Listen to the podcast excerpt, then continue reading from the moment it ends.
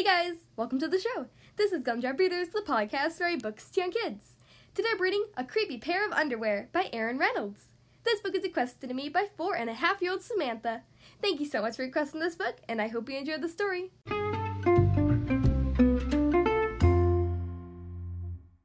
Okay, here we are on page one. Jasper Rabbit needed new underwear. On Thursday, Mom took him to the underwear store and grabbed the last three packages of plain white. But as they headed for the checkout, Jasper spotted them. The creepy underwear. So creepy and so comfy.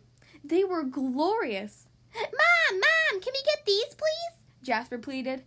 Um, I think they're a little too creepy, said Mom. They're not creepy, they're cool, said Jasper. I'm not a little bunny anymore. I'm a big rabbit now. So Mom agreed to buy one pair. That night, Jasper wore his cool new underwear to bed. Uh, do you want me to leave the hallway light on? asked Dad.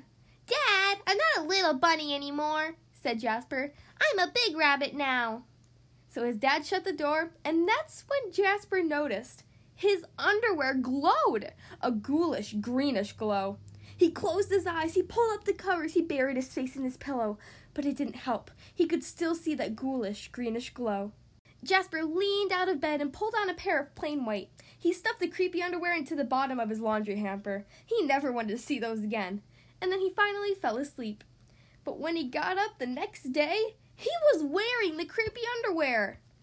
Jasper threw them into the garbage can. He was still a big rabbit. He wasn't scared of anything. But he was done with scary underwear.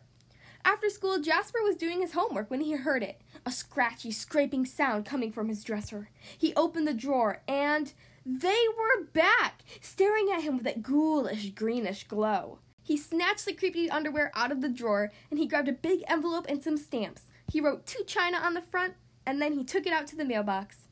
Bye bye, scary underwear, he said, dropping the package into the box. When he opened the front door the next morning, there they were, and and were those chopsticks? His creepy pair of underwear had somehow returned from China, and it had brought back souvenirs. Jasper had no other choice. He grabbed his mom's good sewing scissors. She did not like him using them, but this was an underwear emergency.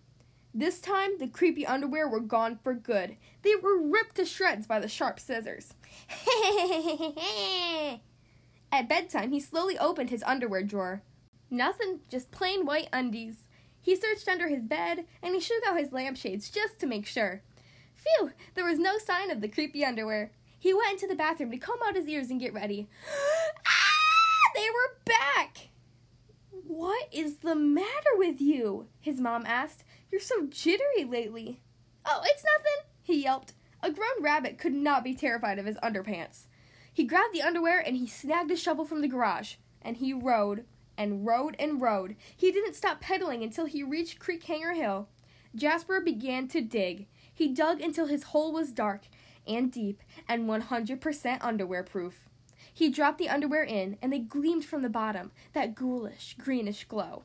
But not for long. He filled in the hole, and his job was done. When he got home, Jasper crept up to his dresser. They couldn't be in there. There was no way. Right? He reached for the handle and he peeked. Nothing, just plain white.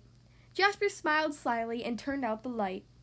There was just one problem. It was really, really dark in there, even for a big rabbit. Jasper turned on the light. He looked at his non glowy pair of plain white, and he knew what he had to do. So he grabbed a shovel and biked all the way back up to Creek Hanger Hill. The creepy underwear were a little muddy, but they still filled the room with that gentle greenish glow. The next day, Jasper gathered his allowance money and went to the underwear store all by himself, just like a big rabbit. That night, Jasper wasn't scared at all. As he lay down to sleep, he smiled. And so did his underwear, because they had finally found somebody who wasn't scared of creepy underwear. The end.